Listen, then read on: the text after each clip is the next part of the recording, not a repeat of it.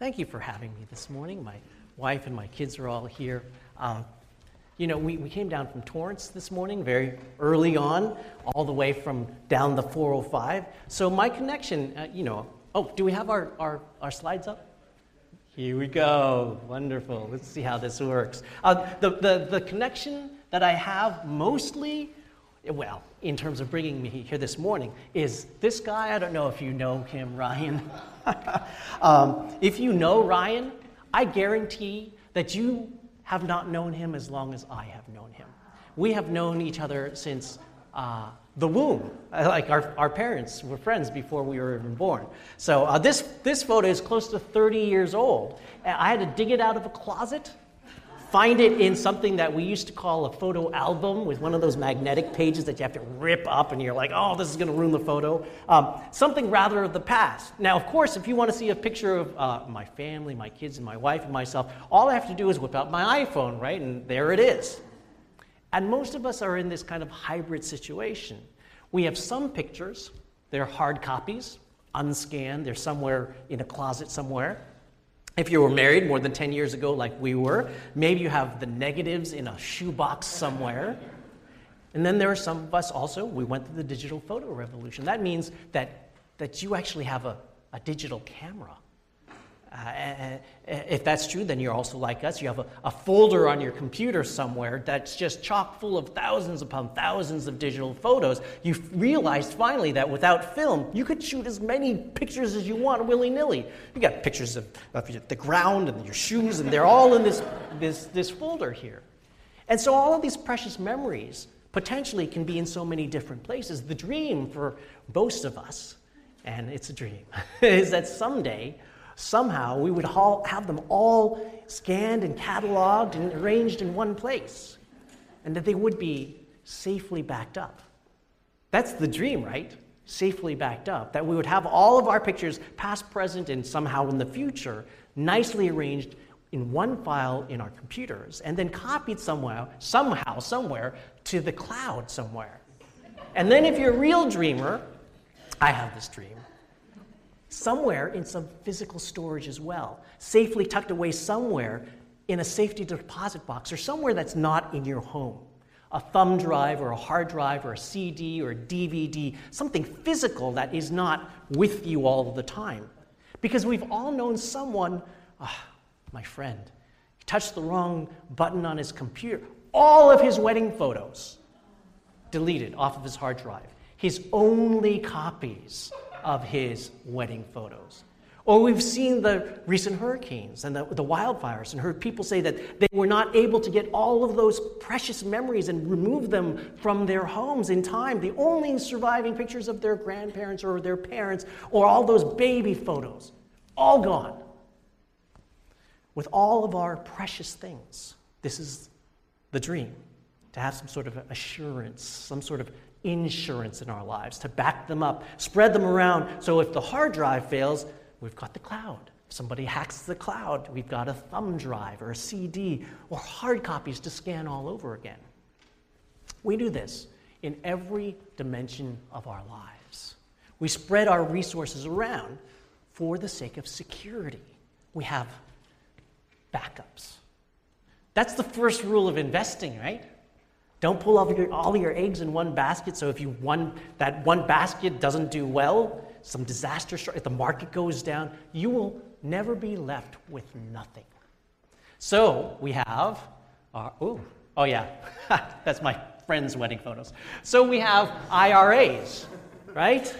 And not only in our IRA, you have your bank account, you might have some uh, precious well, if you had a tea ceremony during your, wedding, you might have some gold, precious metals. You have mutual funds. Uh, oops, where'd it go? Oh, did I do that? I pressed the wrong button accidentally. Yeah. You, you might have some real estate, you know, your own home, you have some real estate. So if one market goes sour, we have enough saved never to go insolvent. Even with our skills, we keep on learning and honing our skills in our professional life different skills in different areas so that if there's ever a layoff, we are not the one trick pony that gets the pink, pink slip. You got to spread your bets around. Always have a backup, what we say, right? diversify. So we believe diversification keeps us secure. So that when life's disasters come and difficulties arise, when the storm is over, you still got something. We will not be like those people after the disaster who say the fire or the storm, or since this is Southern California, the, the earthquake took everything and now we have nothing. This is our strategy to spread our bets around. But this is also our curse. We not only diversify in our investments, in our relationships, and our skills, but we instinctively diversify in our worship. That where God com- commands us, thou shalt have no other gods before me. Instead, to feel secure, to ensure that our lives are safe, we spread around our worship, our sense of security, and make just about any and all things gods and idols, which supplants the single minded and all consuming passion that God desires from us. The diversification of our worship, this idolatry, is the sickness that this morning we're going to see from the Psalms. The psalmist this morning instructs us against. The psalmist declares his undivided devotion to God in our psalm this morning and exhorts us to follow his lead. So if you've got your Bibles with uh, you this morning, I, I see there's Bibles here also along the rows here. You can turn with me to a very familiar passage. It's Psalm 121. You probably have most of this memorized already. Psalm 121. And the psalmist is going to instruct us on undivided, undiversified devotion to God. I'm going to be reading from the uh, New American Standard Version. I don't know what's down here, but if you've got your you know, Bible app, you can put it up there, whatever you've got, right? This is the NAS version I'll be reading from up here. Here the psalmist sings this. He says, I will lift my eyes to the mountains. From where shall my help come from? My help comes from the Lord who made heaven and earth.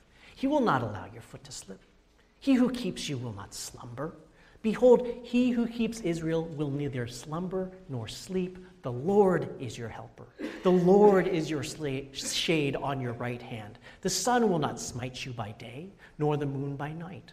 The Lord will protect you from all evil. He will keep your soul. The Lord will guard your going out and your coming in from this time forth and forever. Now, before we get to this psalm in particular, we're studying this psalm this morning because when I was asked to come and speak, uh, your elders, your leadership team, presented me with kind of a choice of passages, a smorgasbord. They had come together and they had prayed and thought deeply about where your congregation is. That you're in kind of, kind of an in between time, a time of transition and, and journey together, where there's naturally dangers and kind of difficulties and perhaps some distractions simply because of the intermediate phase that you find, might find yourself in. And so this psalm seemed particularly appropriate for this morning because if you floated around this section of scripture, you might know that Psalm 121 is part of a larger collection of psalms known as the Psalms of Ascent. The Psalms of Ascent. You might even actually see that on the title of the psalm. Uh, psalm 121 is Psalm of Ascent. The, this group of Psalms, Psalm 120 through Psalm 134, were what we might call occasional Psalms in that they were sung on certain occasions. As you know, the people of Israel commanded several times uh, in the Old Testament to gather at their capital city of Jerusalem to take part in certain festivals. Uh, so, three times a year Passover in the spring, Pentecost in the uh, early summer, and then finally this uh, Feast of Booths or Feast of Tabernacles in the fall. So all of Israel would pack up their families, they go join a caravan for safety's sake, and they journey up, ascending in elevation toward Jerusalem, because Jerusalem sat rather high on a, on a mountaintop. And so these were the songs Psalms of ascent as they ascended toward Jerusalem that they sang. Much like we, um, we have a songbook for Christmas, right? Christmas carols. Only, we, don't, we don't sing them right now, we don't sing them in the middle of summer, we only sing them during Christmas. They had their 15 Psalms of Ascent, sung on this journey towards their capital city. Celebrate God's provision, to celebrate God's salvation, uh, His protection, all of who God is, as well to celebrate this journey that they're kind of on with their, their fellow Israelites. And so these are songs of celebration, but they're also songs sung during and about the journey itself. making Psalm 121 rather appropriate. It's kind of an ideal choice for your congregation, Harvest, as it's on its own journey in the history of your, your congregation. So this week, Psalmist encourages us to trust in God, but not only just trust in God, but to trust in God and in God only. The psalmist is going to guide us in his own path of how he's found God to be the sure source of security on this journey. And the psalmist's thesis is pretty simple. Pretty simple. It's there in your note sheet that God is only, God is always, and God is best. God is only, God is always, and God is best. That's, that's why we need only God. And this is how the psalm unpacks. First, God is only. God is only. Uh, that's what these first couple of verses are all about. He writes these very, very familiar lines. I will lift up my. Whoops, I did it again. I will lift up my eyes to the mountains.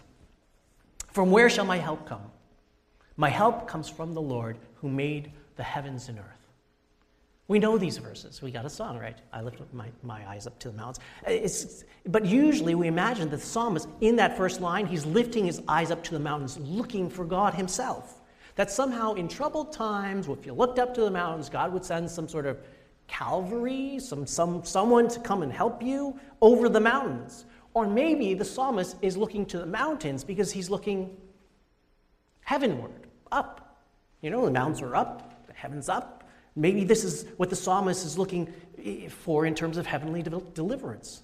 But in fact, in the Old Testament times, what is more likely is that the psalmist knows that on top of the mountains, surrounding all of the countryside, were altars. Altars.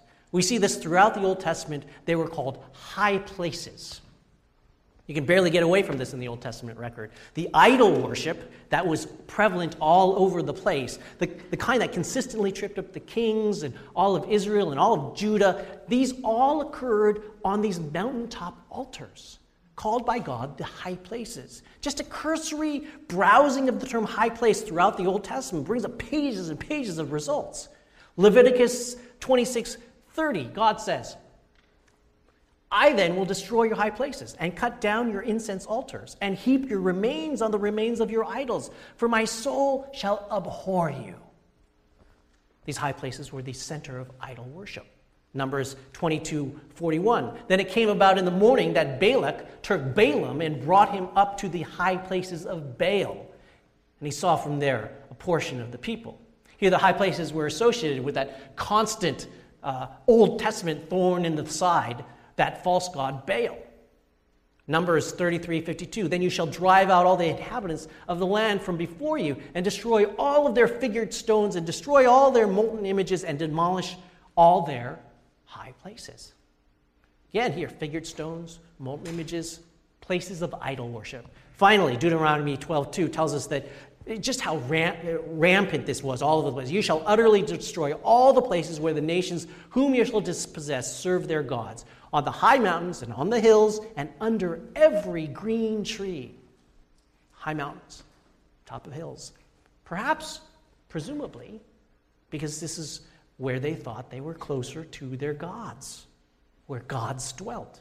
And so when the psalmist says, I will lift up my eyes to the mountains, from where shall my help come from? The psalmist is saying, this is what the practice of the day was looking for help from other gods. But from where does my help really come?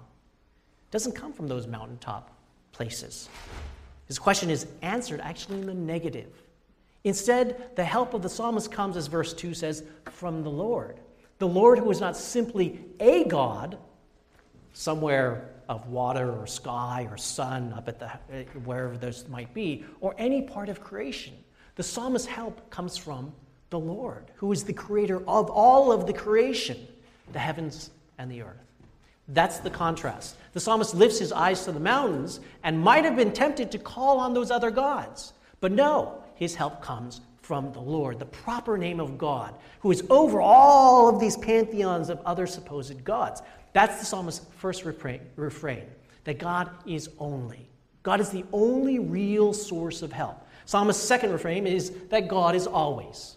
God is always. These verses that follow now compare and contrast our God with all of these other gods that the Israelites would have been tempted to worship as they traveled along their journey and appease. Our God, the Lord, in verse 3, will not allow your foot to slip. In other words, the Lord is not inattentive. Our God, the Lord, will not slumber. He who keeps Israel will not slumber nor sleep. This is over and above, uh, above this, these false gods, these Baals, who it was believed took long naps, and, and whose priests, their foremost job was to awaken Baal. Remember Elijah? 1 Kings uh, 18, we, we teach this to the kids in Sunday school, right? He challenges the priests of Baal and to call on your God. Take the offering, burn up the offering, but dance around and cut themselves as they and chant as they might. Baal didn't come. Elijah's taunt. You remember Elijah's taunt? Call out with a loud voice, for he is a God. Either he's occupied, which meant, um, you know, in the restroom, or gone aside, or is on a journey, or perhaps he's, he's asleep and needs to be awakened. The psalmist is telling us our God, he's not like Babel, Baal. Baal needs naps. God the Lord isn't like them, does not need to be awakened. He who keeps you will not slumber nor sleep. We have a God who is all seeing, always seeing, always caring, always superintending all of creation and your life in particular as well and loving us and guiding us and shepherding his people. We need not wake God. In fact, more often it's God who's waking our hearts. That's the psalmist's second refrain. God is always, always awake, always there, always our God and guardian and protector and savior for us. And then the psalmist's final point is simply that God is best. God is best. These remaining verses extol God's his protective power from all things. That if we want insurance and assurance and comfort and confidence, the Lord God is our keeper. The Lord is your shade on your right hand. The sun will not smite you by day, nor the moon by night. The Lord will protect you from all evil. He will keep your soul. The Lord will guard your going out and your coming in, this time forth and forever.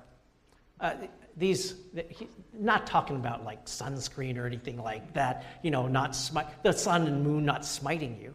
These are written to show us the power of God. That, as was with the pantheon of pagan gods in the day, the most powerful in all of these systems were generally the gods of the sun or the gods of the moon.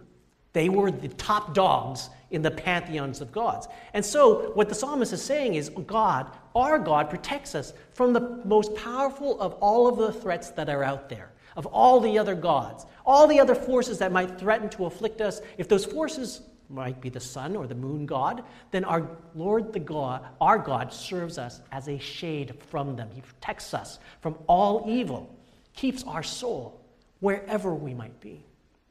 Not that bad things don't befall us. Not that Christians are immune to financial difficulties or immune to persecution or never experience any kind of hardship, but that God is in control.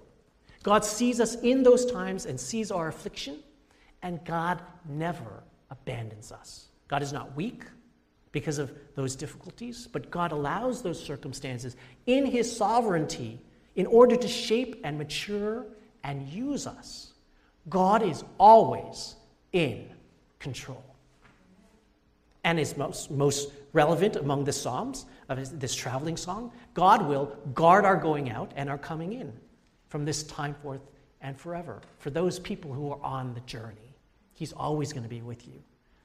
Literally, for these Israelites on their way to and from Jerusalem, and perhaps literally, but also figuratively for us when we are between places from point A to point B in our lives or in the life of our congregation, if you're in between some sort of leadership change from point A to point E, or anytime we feel exposed or tempted to call on something or someone else or place our hope in that future person, don't misdirect your hope. We need to trust in the Lord and in the Lord alone. And so Psalm 121 is so much more than just a song about the greatness of our God. It's a psalm about the greatness of our God, and that in light of his great power, we don't have to seek any other source of salvation or assurance or insurance. God is the one who keeps us. We are, as the Ten Commandments would tell us, uh, worship and serve Him only. Now, in particular, uh, we can take three applications from today's Psalm of Ascent. First, we are to have no other saviors. Have no other saviors. This is what the psalmist is singing here. I lift my eyes up to the mountains, but oh, that's, that's not going to do anything. There's no reason to do that because where does my help come from? Not from anywhere else. Not from the mountains, not from the altars, not from the high places, not from other gods that are not God at all. Psalmist didn't need a backup. He didn't feel like, what if God doesn't come through? What's my plan B? His help comes from the Lord. Capital L O R D, Lord, translating into the proper personal name for God, the unique name given by God to Moses to worship him, Yahweh. And the psalmist invites us to sing along with him. That help comes from nowhere else, no other gods. Nothing else provides our security for us. Not education, not investments, not our legacy handed out down to our kids, not our health or, or uh, looks or your grades or accomplishment, none of those things. And the Apostle Paul writes uh, us as New Testament believers the exact same sentiment. He says this in Philippians 3 But whatever things were gained to me, those things I have counted as loss for the sake of Christ. More than that, I count all things to be loss in view of the surpassing value of knowing Christ Jesus, my Lord, for whom I have suffered the loss of all things and count them but rubbish, so that I may gain Christ. That all that we have and all that we place security in, they're not real forms of security after all. Only God keeps us. Only God is our real source of help. We ought not look at anything else as his substitute. And this is especially true on this side of the cross. Because the work of saving us, the work of saving our lives, all of the assurance, all the comfort, all the peace, all the forgiveness, and the blessing that we have needed and need right now in your life, right now, on this side of the cross, it's already been supplied. So it makes no sense whatsoever to go seeking assurance or comfort or peace or anything else from any other source because all of those things, every spiritual blessing in the heavenlies in Christ, has already been given to us through the death and resurrection of our Lord. We have no other saviors because we need no other saviors because we have already been saved. Uh, this is really old, but I hope you you remember this guy. I don't even know what to call him. The mayhem. I think he calls himself the mayhem man. Right? You remember these ads that were on television? It's like 10 years ago, maybe. But he's the guy who represents all the crazy things that could go wrong in your life. The wind that blows the tree branch down on your car, he's like up there, he's shaking it down, right? He's the wildfire that rolls across your neighborhood and devastates your home and property and all your memories. He's the teen driver that's texting. Sorry, teen teens, if you're here. We always like victimize them, but he, some of you text too, right? And not looking at the road. He's there so that we think to ourselves, oh no, what if that happens to me? What if mayhem comes knocking on my door? But most of us, most of us console ourselves in the fact that we live, well, we we've moved into a community that is so safe. This is Irvine. You are the, in the womb of human. This is like the most safe place in the world. We aren't in the Northeast with the blizzards, with the snow damage.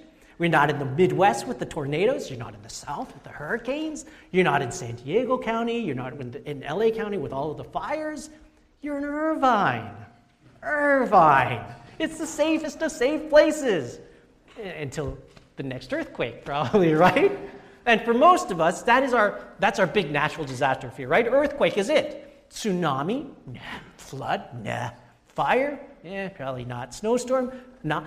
Heat wave? Eh, maybe. But really, it's earthquake. To which some of our minds, my, my mind, it hops to, well, no problem. I have earthquake insurance. I'm not like those people in Florida or Texas who didn't have flood insurance. I'm not like those people in the, the, in the hills of Southern California who didn't have fire insurance. I'm not like all those other unprepared people. I'm covered. I'm in good hands. I and my family are safe. But that's not where our minds are supposed to go. That, are, that is not where our minds are supposed to go. We aren't supposed to say, well, at least I have my health or my popularity or whatever will be our saving grace that cannot be taken away from me. Right? Your parents used to say, oh, you get an education. That can't be taken away. We aren't supposed to put our trust in our financial security or educational background or the fact that we might have secure leadership in our church, our community, because God is supposed to be our source of security and help. We're to say, we can stand in the Lord who made heaven and earth. Bring on all the Jobian disasters because God is my God. All can be taken away fire, flood, flunking, unemployment, death. Nothing can separate us from God's help and eternal security. The death of Christ has won us life with God, and in this life and in the life after our lives. And so we can have joy, we can have confidence, we can have security in Christ Jesus. We have no other saviors, no other reasons for life. God is our protector. So we have no other saviors. Where does our help come from? Only God. What else are we invited to sing from the lips of the psalmist? We are to fear no other gods. Fear no other gods. That because God is the only and the one true God, there's nothing that can harm us outside of his will. The sun, nah. The moon, no will not smite us. There's no other smiting going on. The Lord protects us from all evil, He keeps our soul. And this is an important clarification. If we read this psalm and say everything is rosy for believers all the time, our foot never slips, we never get a sunburn, we never suffer harm or loss or difficulty, we're really not singing a song that we know to be true and not a song that's consistent with the rest of Scripture. We do have difficulty. People in our lives get hurt and hurt us. We go into recession. We don't get the, the, into the college of our choice or nail that job interview all of the time. We feel inadequate as parents, as children, and all around of us. Some things don't go our way. Church life might not be as easy as you would want it to be, might get difficult, whatever stage of history we might find ourselves in. The psalmist isn't saying that God takes away all danger. But the psalmist is saying that there's no source of difficulty, no God that is so strong that can attack us or penetrate the strong defense of our God. God is our keeper, He's our guard, and He's our shield. And we have no need to fear difficulties that are out of God's control. We don't have to pad our lives all around against all of the dangers that might come our way. We not, may, need not live in fear and appease the naysayers all of the time. We don't have to constantly be thinking of the worst case scenarios all of the time. This was why ancient believers, in fact, worshiped other gods. We keep seeing Israel uh, straying and worshiping. Why would they do that? Come on, get it through your heads. You were cheering throughout the Old Testament. Why would you go to the other idols? They hedged their bets because the cause of their worship was not love for these other idols, it was fear. The Jews worshiped the one true God, but they felt compelled to spread a little worship around to Moloch and Baal and Zeus and Athena. Because what if they are in charge of my crops? What if they are in charge of the storm that comes my way? They did it to appease other gods, just in case just in case. But God says, no, nothing else. Don't honor the sun, don't honor the moon. The Lord has it under control. He is our protector. We don't need to spread the investment of our souls around to the other idols. Put some money, some in friendships, some here and there, because we fear the bottom falling out of our lives. Because God is the God of our whole lives, and God is our sovereign protector in your Facebook accounts. Most of you Facebook people. You know, I run mine probably like you run yours. You have current friends, people are friending you right now. Then you have people who contact you from way, way back. Uh, I have a few Facebook friends from elementary school. Um, people, they're just a smudge in my memory, right? You're like, oh, I know their name, I know their face, I remember what they looked like when they were six years old, but eh, uh, okay, I'll friend them.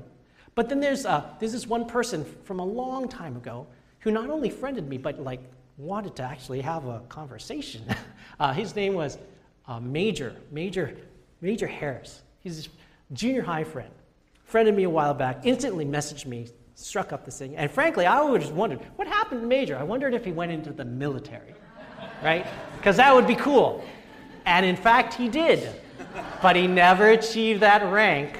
So it wasn't like, oh, Major, Major. And then, of course, we reminisced. And he remembered me as very, this is the one thing that he said to me. He's like, You're a really small kid. I'm like, oh, great. That's how you're, yes, I was the smallest person in my whole school. I was the second smallest. If you actually look at my junior high thing, I still have the seating chart of our graduation. I was seated right in front because I was the smallest. And I told him, I remember hanging around you, Major, because you were my opposite. Major was this grand, big, hulking kid. I, he, this was junior high. He had facial hair. right? I'm like, who is this man? By far the biggest kid in all of our class, if not the school.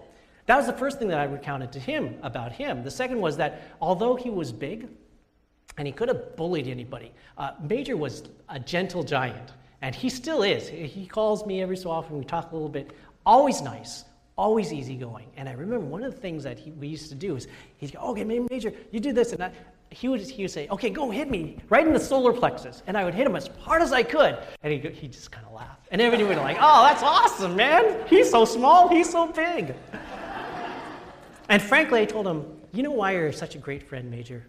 Because in our group, in our group of little, little you know, junior high friends, nobody ever bothered us. Nobody. Not the eighth graders, because he was bigger than the eighth graders. they never bullied us or teased us because, frankly, Major was there. And he was ominous and he was imposing. He was bigger. And God is saying, if you're with him, there's nothing bigger. There's no reason to pay homage to anything else, to invest our security in anything else, to fear anything else, because He's our keeper. Have no other saviors, fear no other gods, and finally, trust God for security. Trust God for security. Worship Him, call out to Him, invest in Him, be secure in God alone. Know that He is our plan A and B and C. We are, He's all of our plans. We are too busy spending our time and spreading our time and our hearts out to try and save stuff and invest stuff because it will keep our memories or our finances or ourselves safe. Convinced that, oh, education will keep you safe, or a home will keep you safe, or a soulmate will keep you safe, or a legacy, or anything we long for that serves as our home plate. We're striving to get there. These we, we believe in more than our God. God says, stop that. Stop striving. Everything is already gotten for you. Jesus has finished all the work that needs to be worked. All the security that you might desire, you are more secure in the hand of God than anywhere else. This is the freedom that the gospel brings to our lives. Jesus, through the cross, has brought us to a place and bought us to a, through that place. He's brought us unshakable assurance. We know whose we are and we know where we're going. That's the whole point of, this famous ending verses of Romans chapter 8. Who will bring a charge against God's elect? God is the one who justifies. Who is the one who condemns? Christ Jesus is he who died, yes, rather, who was raised, who is at the right hand of God, who also intercedes for us. Who will separate us from the love of Christ? Will tribulation? Or distress or persecution or famine or nakedness or peril or sword? Nothing. God is saying that our relationship with Him is secure. Our hope in heaven is secure. Our life is superintended by God's care and His will. This is the great blessing of the gospel that we now can be singular in focus, loving the Lord with all of our, our God with all of our heart and soul and mind and strength. We need not serve anyone else. We need not diversify and spread our investments because God has us covered. Our salvation is something that has already been won and is already secured. Who do we live, lift our eyes up to? What makes us anxious and hurried and worried about our personal lives, our church lives, our work lives? Who are our other masters? Our help comes from the Lord who made the heavens and the earth. Let's pray. God, in you and in you alone goes our trust.